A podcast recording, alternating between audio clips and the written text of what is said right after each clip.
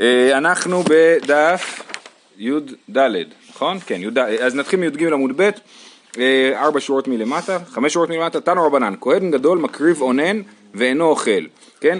אז כהן גדול בעיקרון הוא לא אונן, כן? כתוב מן המקדש לא יוצא, אנחנו לומדים מזה שהוא צריך, הוא נשאר, אה, הוא לא, אין עליו דיני אוננות ולכן הוא ממשיך לתפקד ככהן גדול גם כשהוא אונן, אבל הוא לא אוכל, כי האחי... קשור גם לאהרון הכהן, כן. באופן אה, כאילו לא יוצא מהמקדש? לא, הוא גר בבית, ברור. המקדש לא יוצא, זה אומר לא יצא מקדושתו, כאילו, לא יטמא למתים ולא, ואין לו אנינות, אבל אינו אוכל, למרות שהוא עובד הוא לא אוכל, כי כתוב על גבי מעשר שני לא אכלתי בעוני ממנו, ומזה לומדים ש... אה, אה, ש... כן, שגם קורבנות צריך לאכול לא באנינות אלא בשמחה. רבי יהודה אומר כל היום, זה הברייתא, רבי יהודה אומר כל היום, מה זה האמירה הזאת, מה זה כל היום, מהי כל היום? אמר רבא לא נצרכה אלא להביאו מתוך ביתו. זאת אומרת רבא אומר שצריך ללכת אם הכהן גדול מת לא מת לא לתת לו לשבת בבאסה בבית שלו אלא לקחת אותו במקדש ולתת לו לעבוד. כן זו התמודדות עם, אה, עם אבן עם אובדן מה צריך לעשות? אומר, אה, אומרת אה, רש"י מצווה היא שהביאו למקדש לעבוד כל היום כדי לפקח צערו. כן ואחי כמה רבי יהודה כל היום יהיה עסוק בהקרבה. אז מה זה כל היום? כל היום תהיה עסוק בהקרבה אמר לי אביי זה לא יכול להיות, אשתא לרבי יהודה אפוקי מפקינן לי, דתניא, וזה לגבי כהן אדיוט, לא לגבי כהן גדול. היה עומד ומקריב על גבי המזבח ושמע שמת לא מת, מניח עבודתו ויוצא דברי רבי יהודה. רבי יוסי אמר, יגמור, ואת אמרת מתינן לנו מתוך ביתו, הבעיה אומר, תשמע, זה לא מתאים לשיטת רבי יהודה. רבי יהודה בעיקרון הוא נראה כמי שהוא מחמיר בדיני אוננות, שאם יש כהן אדיוט שהתחיל לעבוד עבודה ופתאום מת לא מת, אז רבי יהודה אומר להפסיק באמצע העבודה. רבי יוסי אומר שיכול לסיים את העבודה עד הסוף. ולכן רבי יהודה מחמיר באוננות, לא יכול להיות שלגבי כהן גדול הוא, הוא כאילו כל כך דחוף לו אה, ש, שהכהן גדול יעבוד כל היום. אני לא מבין, מישהו בא בתוך המקדש ומודיע לו שמת לא מת? כן, הוא- כן, הוא קיבל טלפון, בדיוק. אה, אה, יכול להיות שזה אח שלו, הכהן גם כן, שמת והוא רואה אותו מת, גם כן יכול להיות. רבי יוסי אומר יגמור. ואת אמרת, מאיתינא להם מתוך ביתו, לכן לא יכול להיות שרבי יהודה הוא מקל, להפך הוא מחמיר. אלא אמר רבא, מאי כל היום, הפוך, לומר שאינו עובד כל היום, גזירה שמא יאכל. זאת אומרת, אה, אה, כיוון שאסור לכהן הגדול לאכול, אנחנו אומרים, עדיף שלא תעבוד, בכלל אל תעבוד היום, מותר לך לעבוד, כי אתה כהן גדול, כהן גדול לא נהיה אונן, אבל עדיף שלא תעבוד, שמא תבוא לאכול, ואסור לך לאכול. אז זה מה שרבי יהודה אמר כל היום, הכוונה היא כל היום לא יעבוד. אמר לרבא דבר רבא לרבא, ומי גזר רבי יהודה שמא יאכל, ואתנן רבי יהודה אומר אף אישה אחרת מתקינים לו שמא תמות אשתו. במשנה, ואם הייתה אשתו, עביד עבודה. אם הכהן הגדול מתה אשתו, מה הדין? שהוא ממשיך לעבוד, למה לפי רבי יהודה מתקינים לו אישה אחרת שלא יהיה כהן גדול בלי אישה אבל אם מתה אשתו בכל זאת הוא ממשיך לעבוד עבודה אז, אז הנה הוכחה שהוא לא חושש שמא הוא יאכל אה, אה, את הקורבנות ביום כיפור מתקינים לכהן גדול אישה נוספת בשם תמות אשתו, וכהן גדול חייב להיות לו אישה. אבל אם תמות אשתו, אז בואו נאמר, וזה רבי יהודה אומר את זה, כן? אז בואו נראה מה המקרה יהיה, תמות אשתו, והוא ימשיך לעבוד, נכון? רק הבעיה שאין לו אישה. משמע שלמרות שהוא אונן על אשתו, הוא ממשיך לעבוד, בניגוד למה שאמרת הרגע שלרבי יהודה, כהן גדול אונן לא יעבוד, שמא יאכל. אומרת הגמרא, ולא גזר רבי יהודה שמא יאכל. אמר לי אחי אשתא, אתה מכיוון דיום הכיפורים הוא, דכולי עלמא לא כך לי, הוא נעמי לא עתי למיכל. זאת אומרת, ביום כיפור אנחנו לא חוששים שהכהן הגדול יאכל, כי הסיבה שאסור לו לאכול זה לא רק בגלל האנינות האישית שלו, אלא בגלל הצום של כולם. אז אף אחד לא אוכל ביום כיפור, אז גם הכהן הגדול לא יאכל. אז מותר לו לעבוד. אז מותר לו לעבוד, אבל בשאר השנה שכולם אוכלים ורק הוא אסור לו לאכול בגלל שהוא אונן, אז אנחנו חוששים שהוא יאכל ולכן אנחנו אומרים לו אז עדיף שלא תעבוד. ולכן גם מתקינים לו אישה אחרת, מותר לו לאכול. כן, כי מותר לו לעבוד, לא לאכול. אה, אחא. אה, אחא דכולי עלמא. אחלי הוא נמי עתי למיכל, הוא עלול לאכול. וכי אומרת הגמרא, רגע רגע, בכלל הוא לא אונן, וכי הגבנה מיכאילה עלי ענינות והמי גרשה, אז מי שלמד את הדף של אתמול, יודע שאנחנו עשינו קומבינה כזאת, שדווקא, שהאישה שתמות בעצם כבר תהיה מגורשת לפני כן, כן? הוא, כי הוא גירש, עשה, עשה שם גט על תנאי, ויש שם חשבונות ארוכים, מי, שעקב אחרי זה, בכל אופן יוצא שהיא היא לא באמת נשואה לו כשהיא מתה, זאת אומרת שמבחינה הלכתית הוא לא אונן בכלל, אז בכלל אין, אין פה שאלה, לא, הוא לא אונן, אין שאלה. אומרת הגמרא, נהינא דאנינות לא חי עלי, יתרו די מילומטריד, עדיין ברור שהוא מוטרד, אומר רש"י, מי מטריד, ובקודשים באינן שמחה וגדולה, דכתיב לך נתתי למושכה, כדרך שהמלאכים אוכלים. זאת אומרת הבעיה היא... כן, זאת אומרת הבעיה בלאכול באנינות זה לא בעיה לאכול במצב ההלכתי של אנינות כמו לאכול במצב רוח של אנינות שהוא אבל על אשתו. גם אם היא לא נחשבת אשתו מבחינה הלכתית היא בוודאי הייתה אשתו עד עכשיו, כן? והוא אבל עליה. ולכן אסור לו לאכול קודשים במצב הזה אבל אמרנו כיוון שזה יום כיפור שאף אחד לא אוכל אז לא גוזרים עליו שמא אה, יאכל. זה מצחיק, היו יכולים להשתמש בזה בתור תירוץ להגיד הוא בכלל לא אונן כי זה לא אשתו אבל אומרים לא, הוא כן נחשב לאונן אבל לא חוששים שמו יאכל בגלל שזה יום זה כיפור למרות שזה יכול להיות שמי שמתה זה אשתו שהוא עושים אותה על תנאי יום לפני. נכון, כן. אומרת המשנה, כל שבעת הימים, זהו, זה המשנה השנייה, לקח לנו 13 דפים להגיע למשנה השנייה, בשעה טובה. כל שבעת הימים שהוא אה, פורש ללשכת פרדרין, אז הוא עושה את כל העבודות של המקדש, הוא זורק את הדם, הוא, של הדם התמיד, קורבן התמיד. כל שבעת הימים, לא, הפרישו אותו, זה צום גדליה, הפרישו אותו שבעה ימים לפני יום כיפור, אז בשבעה ימים האלה הוא בבית המקדש, אז גם אם כבר הוא בבית המקדש, אומרים לו על הדרך, בוא תעשה את העבודה. להתאמן, להתרגל. אה, הוא זורק את הדם, הוא מקטיר את הקטורת, הוא מיטיב את הנרות, הוא מקריב את הראש ואת הרגל, מתוך קורבן התמיד הוא מקריב את החלק של הראש והרגל, כן, הקורבן התמיד מחולק למספר חלקים, שנלמד את זה בפרק שני אם אני לא טועה, אה, אה, אז הוא מקריב את החלק של הראש והרגל, ושאר כל הימים, אם רצה להקריב, מקריב, שאר כל הימים בשנה, הכהן הגדול לא צריך להקריב, אבל הוא יכול להקריב, הוא מגיע לבית המקדש, אומרים לו בוא תקריב אם אתה רוצה, כהן גדול מקריב חלק בראש ונוטל חלק בראש, זאת אומרת שהוא יכול, הוא, יש לו את הבחירה להקריב, מה שהוא רוצה להקריב, או וגם ליטול בשר, בשר לאכילה הוא נוטל חלק בראש, כמו שמלך נוטל חלק בראש בשלל של המלחמה, אז הכהן גדול נוטל חלק בראש בשלל של אה, בית המקדש. אומרת הגמרא, מן תנא אמר רב חיסדא דלא כרבי עקיבא. דהי רבי עקיבא האמר טהור שנפלה עליו הזעה טמאתו, היכי אביד עבודה. זאת אומרת, אנחנו למדנו שכל שבעת הימים של הכהן הגדול בבית המקדש מזין עליו מאפר פרה אדומה, כל יום, נכון? אם מזין עליו כל יום מאפר פרה אדומה, רבי עקיבא חושב שטהור שהזו עליו אה, אה, אפר פרה אדומה, אז הוא נטמע. אומרת, טמא שהזיעו עליו אפר פרה אדומה הוא נטהר, אבל טהור שהזיעו עליו אפר פרה אדומה הוא נטמע, ככה רבי עקיבא חושב. תכף נראה איך הוא לומד מהפסוק. אה, נכון, תכף נראה מהפסוק, איך הוא לומד מהפסוק, בכל אופן זה מה שרבי עקיבא, אם ככה יוצא. אם- ככה יוצא. אם ככה יוצא שאף אחד, ש- שהכהן הגדול טמא כל היום, אז הוא לא יכול לעשות את כל העבודות האלה, כן? זה לא רבי עקיבא. אז המשנה שלנו היא לא כרבי עקיבא, כי רבי עקיבא חושב שהוא מושבת, כל יום מזים עליו, הוא נהיה טמא, וזהו, הוא לא יכול לעשות כלום. המשנה שלנו חושבת שהוא מאוד פעיל דווקא בימים האלה. אז סימן שהם חושבים שהוא לא טמא, לא נטמא מהזעה. דתניא, עכשיו המחלוקת. ויזה טהור על הטמא. על הטמא טהור, ועל הטהור טמא. זו דיבר רבי עקיבא, כן, הדרשה של רבי עקיבא היא כתוב ויזה הטהור על הטמא. אז אם הוא יזה הטהור על הטמא, אז הטמא נהיה טהור. אבל אם זה על הטהור, הוא נהיה טמא. רגע, זה רבי עקיבא, הוא טובל רגע לפני יום כיפור, כי הוא תמיד טמא, כאילו. הוא מזים עליו בערב יום כיפור, פעם אחרונה, היום השביעי זה ערב יום כן, כיפור, הוא טובל, ובשקיעה, הוא טובל לפני השקיעה, בשקיעה הוא נהיה טהור. אה, למדנו את זה קצת עם כן, כן, החשבונות של הימים. לא, רבי עקיבא, אין לו עמדה בשאלה ההיא. היה מחלוקת רבי מאיר ורבי כן, יוסי, האם מזים עליו כל יום, כן. או זה. היה אפשר באמת ללכת לכיוון הזה, להגיד שהוא סובר כרבי יוסי. כן. אה, דיבר רבי עקיבא, וחכמים אומרים, אין הדברים הללו אמורים אלא בדברים המקבלים טומאה. מה היא? מה, מה, מה החכמים מתכוונים? אומרת הגמרא, כדתנן, נתכוון לעזות על הבהמה ויזה על האדם, אם יש בה אזוב, ישנה. נתכוון לעזות על האדם ויזה על הבהמה, אם יש בה אזוב, לא ישנה. החכמים אומרים כזה דבר, אם אני מזה מה... אה, יש לנו, אני טובל אזוב במי פרה אדומה ומזה על הכהן, נכון? אז אם אני מזה עליו, אה, על, על האדם, אה, אז, אז אני יכול לעזות עוד פעם.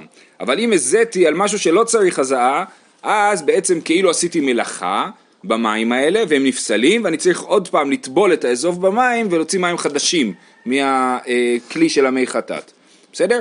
אז אם הזיתי על משהו שמקבל טומאה, אז זה בסדר. לא, לא דפקתי את המים, כאילו זה לא נחשב שעשיתי מלאכה. אבל אם הזיתי על משהו שלא מקבל טומאה, בעצם זה מלאכה, כי זה לא הזעה, ואז אני, המים האלה לא טובים, צריך לטבול מחדש בתוך הכלי של המי חטאת. אז זה מה שכתוב פה, נקרא את המשנה עוד פעם, נתכוון לעזות על הבהמה ועיזה על האדם, הבהמה לא מקבלת טומאה, בהמה בחייה היא לא מקבלת טומאה, כן? אז אם הוא נתכוון לעזות על הבהמה ועיזה על האדם, אם יש באזוב ישנה, זאת אומרת יטבול עוד פעם. אה, סליחה, אה, ישנה זאת אומרת יזה עוד פעם, אם יש באזוב מספיק מים הוא יכול לעזות עוד פעם כי הוא יזה על האדם ולא על הבהמה, ולא הולכים אחרי הכוונה, הולכים אחרי המעשה. והמעשה של האדם... שהוא ייזה על האדם, האדם מקבל טומאה. ייזה, נתכוון לעזות על האדם וייזה על הבהמה, אז המים לא טובים, אם יש באזוב לא ישנה, למרות שיש לו עוד מים באזוב, הוא יכול לעזות עוד פעם, הוא לא יכול, למה? כי המים נפסלו. למה למה עכשיו? מה? למה? זה על הבהמה. כי הוא ייזה על הבהמה. אבל בהמה לא מקבלת טומאה. נכון, בגלל שהיא לא מקבלת טומאה זה נחשב למלאכה ולא להזעה. אם זה מים שנעשתה בהם מלאכה, הם נפסלים ממי פרה אדומה. הוא מחזיק את האזור וכאילו עושה ככה מה... כן, יש לו כלי, הוא, לוקח את האזור, הוא, טובל את האזור, מזה, נשאר לו עוד מים, מזה עוד פעם. אה, עכשיו, אה, אז הם לומדים מהפסוק, ויזה הטהור לטמא, חכמים אומרים אין הדברים הללו אמורים אלא בדברים המקבלים טומאה. זאת אומרת צריך לעשות דווקא על הטמא, על משהו שהוא מקבל טומאה, אבל אם משהו שלא מקבל טומאה זה לא נחשב לעזה אלא למלאכה ומים נפסלים. זאת הדרשה שהם לומדים מהפסוק וזה מחלוקת רבי עקיבא וחכמים. אומרת הגמרא, מה איתה מדי רבי עקיבא איך הוא דורש מהפסוק? נכתוב רחמנה ויזה הטהור עליו. מהי על הטמא? שמע מינה על הטמא טהור ועל הטהור טמא. כן? אז רבי עקיבא אומר היה כתוב ויזה הטהור עליו, למה כתוב על הטמא? בשביל ללמד שדווקא על הטמא, ואם הוא יזה על הטהור אז אה, אה, הטהור נטמע. ורבנן, היי לדברים מקבלים טומאה ודעתה, זה ראינו. אבל הכא, קל וחומר, הוא אומר רבנן לרבי עקיבא, יש פה קל וחומר שאתה טועה. אם על הטמא טהור, על הטהור לא כל שכן. אם הוא יזה על הטמא הוא נטהר, נכון? טמא מת שיזו עליו מי פרה אדומה הוא נטהר, אז אם הוא יזה על הטהור לא יכול להיות שהוא יטמא. ועל זה מענה רבי עקיבא, מה שאמרו פה מקודם, ורבי עקיבא, היינו דקאמר שלמה, אמרתי החכמה והיא רחוקה ממני. פרה אדומה זה משהו לא מובן, ואם זה לא מובן, זה, אז זה לא מובן, נכון, יש לך קל וחומר, ובכל זאת תופסים ההפך מהקל וחומר, זה לא מובן. איך יכול להיות שמזים על הטהור הוא נטמע? ורבנן, ההוא למזה ולמזין עליו טהור, ונוגע בהן טמא. אומר, אומרים רבנן לא, מה שלא מובן זה דין אחר, שמי שמזה ומי שמזין עליו הוא, נהיה, הוא טהור, אבל מי שנוגע במים הוא טמא. מה זה טהור? זה מה שכתוב פה, כן? תכף תראה. נו, נו, נו, שנייה, תסתכל, ומזה טהור? זה המילים הבאות בגמרא. אה, ונגיע בהן טמא, ומזה טהור, והכתיב, והכתיב, ומזה מי הנידה יכבס בגדיו, כתוב במפורש בתורה, ומזה מי הנידה, מי הנידה זה מי החטאת, קוראים להם מי הנידה כי אה, מלשון אה, נידה זה לידות מים, כן? מלשון מי הנידה שמיידים אותם. אה, ומזה מי הנידה יכבס בגדיו, מים הזה, אומרת הגמרא לא, זה, כתוב פה מזה אבל אין הכוונה לזה, אלא, למזה אלא לנוגע, מים מזה נוגע. והכתיב מזה והכתיב נוגע, כתוב הנוגע במי הנידה, והמזה מי הנידה. אז, אז אתה לא יכול להגיד שמזה זה נוגע, כי נוגע כבר כתוב בתורה. ועוד, מזה באי כיבוס בגדים, כתוב מזה מי הנידה יכבס בגדיו, ונוגע, כתוב מזה הנוגע נטמע ולא באי כיבוס בגדים, כן? אז אתה לא יכול להגיד שמזה זה נוגע, כי מזה צריך כיבוס בגדים ונוגע לא צריך כיבוס בגדים, אז יש להם דין אחר. אלא מה עם הזה נושא. אז יש לנו, אה, כתוב בתורה נוגע ומזה, נוגע זה נוגע, באמת לא צריך כיבוס בגדים, הוא נטמע אבל הבגדים שלו טהורים, אבל מי שנוס... אה, אה, אבל מה שכתוב מזה בתורה, הכוונה היא למי שנושא את מי הנידה, לא מי שמזה אותם. ונכתוב רחמן, אה, אלא מה אם מזה נושא, ונכתוב רחמן הנושא, אז למה לא כתוב נושא ולמה כתוב מזה? מה איתם הכתיב מזה? הקמה שמלן דבעינן שיעור הזעה. כן? זה משמיע לנו שצריך שיעור הזעה. אם אני נושא פחות משיעור הזעה, כמות שצריך בשביל לעשות, אז אני טהור. אבל אם אני נושא יותר משיעור הזעה, אז אני טמא. ולכן התורה קראה לזה מזה, שהתכוונה באמת לנושא. מה זה שיעור הזה? מה זה שיעור הזעה? תכף נראה. אני רק רוצה להעיר פה שאני לא מבין פה משהו. לכאורה, אם אני מזה את המים, אני גם נושא אותם. כן? נגיד שאני יכול לעזות בלי לגוע, אני טובל את האזוב במים, ובלי לגעת, ומשפריץ בלי לגעת, אני מאוד נזהר. למה יש את הכלי עם המחטאת, ואם אתה לוקח את האזור, אתה אף פעם לא החזקת אותם. אבל כשאני, מרים את האזוב, כן. הוא מלא מים, אני זה נושא. בלי שיעור. זה, שיעור הזעה בדיוק, לא? זה השיעור, לכאורה. זה לא בכלי. יכול להיות. יכול להיות, ויכול להיות שהמזה זה כאילו מטהר אותי, זאת אומרת, למרות שאני נושא אני טהור כי אני מזה, אני לא יודע, אני קצת אה, אה, לא בטוח פה. בכל אופן. כן. אז אני אומר, שתי אפשרויות. או שאני אומר שהמזה הוא באמת בשיעור פחות מהנושא ולכן הוא לא נטמע, או שאני אומר שהמזה למרות שהוא נושא הוא לא נטמע כי הוא מזה. כן, זה יותר הגיוני. אה, לא יודע, כן, יש בזה צדדים, לכאן ולכאן. אנחנו ממשיכים, שאומרת הגמרא, הניחא למאן דאמר הזעה צריכה שיעור, אלא למאן דאמר הזעה אין צריכה שיעור, מה יקא למימר, אה רגע, אתה אומר שהתורה באה ללמד אותנו שמי שנושא אה, אה, מי נידה חייב רק אם הוא נושא שיעור הזעה, אבל יש שיטה שאומרת שהזעה בכלל לא צריכה שיעור, אז מה זה בא ללמד אותי? אפילו למאן דאמר הזעה אין צריכה שיעור, הנעימי אגבא דגברא, אבל במנה צריכה שיעור. זאת אומרת המחלוקת אם הזעה צריכה שיעור או לא, זה השאלה היא כמה טיפות יגיעו בסופו של דבר לבן אדם שמזים עליו. על זה אומרים אין שיעור, יש שיטה שאומרת שלא צריך שיהיה כמות מסוימת של מים, אלא כל טיפה שנוגעת בי זה מספיק. אבל כולם מסכימים שצריך מינימום של כמות של מים בתוך הכלי שממנו אני מזה. אה, דתנן, כמה יהא בהן ויהא כדי הזעה, כדי שיטבול ראשי גבעולין. צריך להיות מספיק מים שאתה תוכל לטבול בפנים את הראש של האזוב ושזה יתמלא במים. אביי אמר... רב שטיינדרס מביא מה שאתה שאלת. כן. ביקשו עליו אף לדת חכמים, כיוון שהזו עליו הרי הוא כנושא מי חטאת, או כנוגע בהם, ויטמע מחמת דתם זה, ותרצו שאין דרך נגיעה בכך, או שכיוון שהיזה עליו מן המים, נפסלו המים על ידי הזעה שלא לצורך, ושוב אינם מטמאים. אוקיי, בסדר.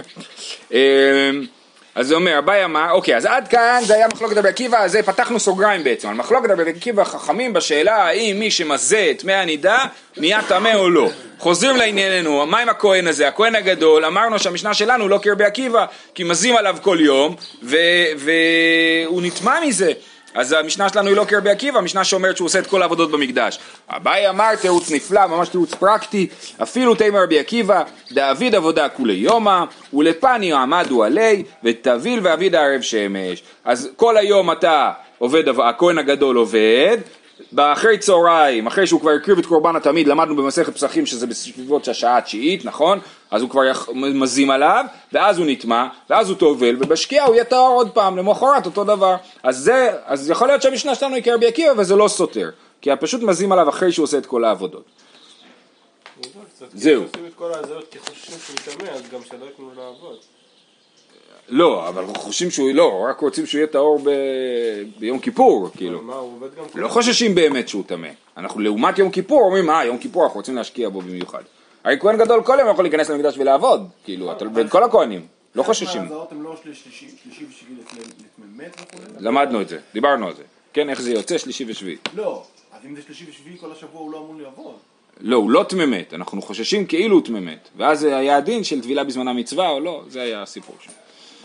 אה, אוקיי, המשנה אמרה אה, את, הדבר, את סדר הפעולות של הכהן הגדול לפי הסדר הבא. כתוב, כל ישיבת הימים הוא זורק את הדם, מקטיר את הקטורת, מטיב את הנרות. משמע שקודם כל קורבן התמיד, אחרי זה הקטרת הקטורת ואחר כך הטבת הנרות.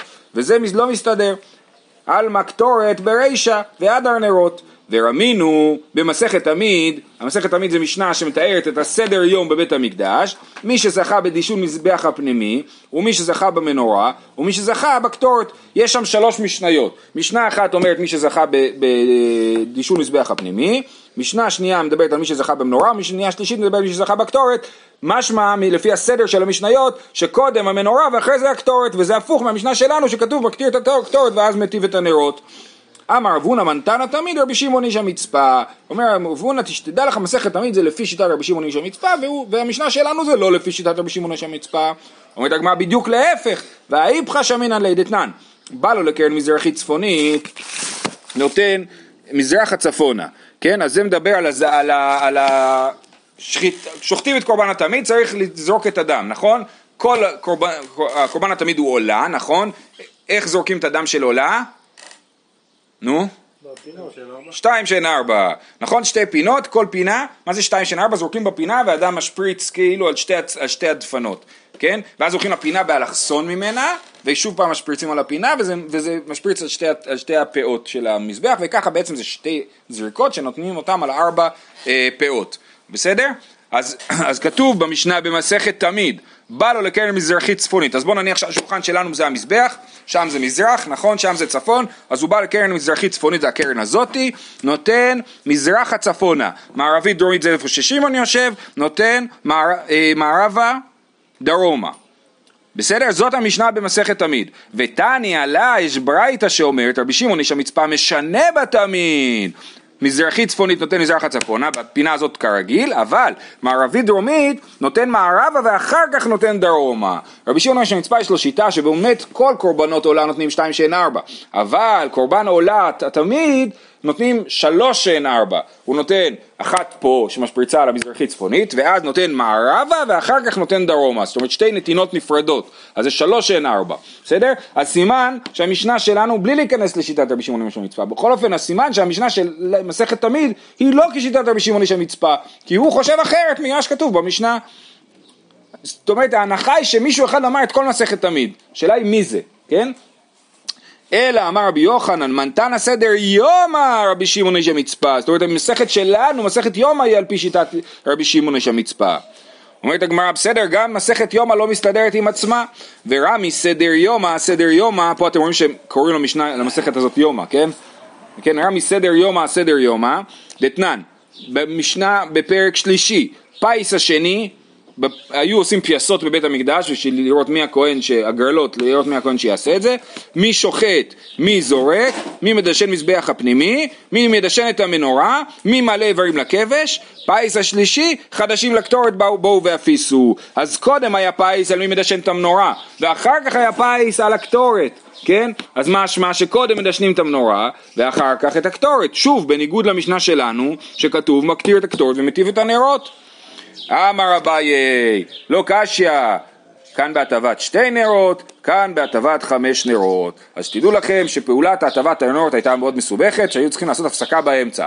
קודם מטיבים חמש נרות, אחר כך עושים הפסקה, ואז מטיבים שתי נרות. מי שאומר קורבנות בבוקר אומר, אבא שאול. אבא שאול, כן, אביי בסדר מערכה בשמי דאבא שאול אליבא דגמרא, זה כתוב בגמרא גם אבא שאול. כן, זה יהיה בהמשך. בכל אופן, מה כתוב?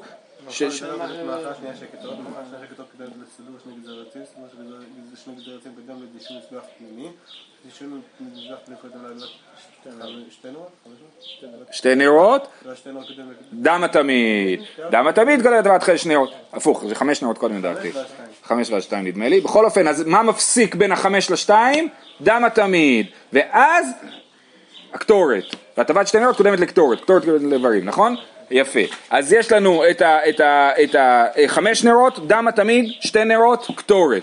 ופה אומר אביי שהמשנה שלנו היא לא כאבא שאול, כן? המשנה שלנו, אתה אומר, עושה חמש נרות, קטורת, שתי נרות. אז מה שכתוב מקטיר את הקטורת ומטיב את הנרות, זה מדבר על שתי הנרות האחרונים. ומה שכתוב שאתה קודם עושה את הנרות ואחר כך את הקטורת, זה מדבר על החמש נרות הראשונים. בעצם הם מעורבבים אחד בשני הנרות והקטורת, ולכן לפעמים זה נשמע כאילו הנרות הם לפני הקטורת, ולפעמים זה נשמע כאילו הקטורת היא לפני הנרות. כי זה חמש קטורת שתיים? כן. זה המסכת שלנו, אה, בגלל הקטורת אומר. כן, כי אבא שאול אומר שזה לא חמש קטורת שתיים, אלא חמש דם שתיים, בסדר? אז אמר אביי, לא קשיא, כאן בהטבת שתי נרות, כאן בהטבת חמש נרות. זאת אומרת, אה, למימרא דבקטורת מפסיק להוא? אתה רוצה להגיד לי שבין חמש נרות לשתי נרות יש קטורת? והאביי מסדר מערכה משמי דגמרא, בדמה תמיד מפסיק להוא. אמר לו קשיא, ההיא לאבא שאול, הלרבנן. לאבא, מה שאביי מסדר מערכה משמי דגמרא, את זה נלמד בדף ל"ג, ושם נראה שהוא מפסיק את זה בדם התמיד, כמו שאמרנו עכשיו, זה אליבא דאבא שאול. ומה שכתוב פה, שאביי מתרץ שהקטורת היא באמצע הנרות, זה אליבא דרבנן. דתניא, לא יטיב את הנרות ואחר כך יקטיר, אלא יקטיר ואחר כך יטיב. אבא שאול אומר, זאת אומרת, הברייתא, התנא קמא אומר, יקטיר ואחר כך יטיב. סליחה, לא יטיב את הנרות ואחר כך יקטיר, יקטיר ואחר כך יטיב. קודם עושה את הקטורת ואחרי זה את הנרות. אבא שאול אומר, מטיב ואחר כך מקטיר. קודם אתה עושה את הנרות, את כל הנרות, ובאמצע אתה עושה דם התמיד, ובסוף ההקטרה, הטבת הנרות, אתה עושה את הקטורת. לא היה להם מסורת, הם לא ידעו זה מה שאלה. עשו.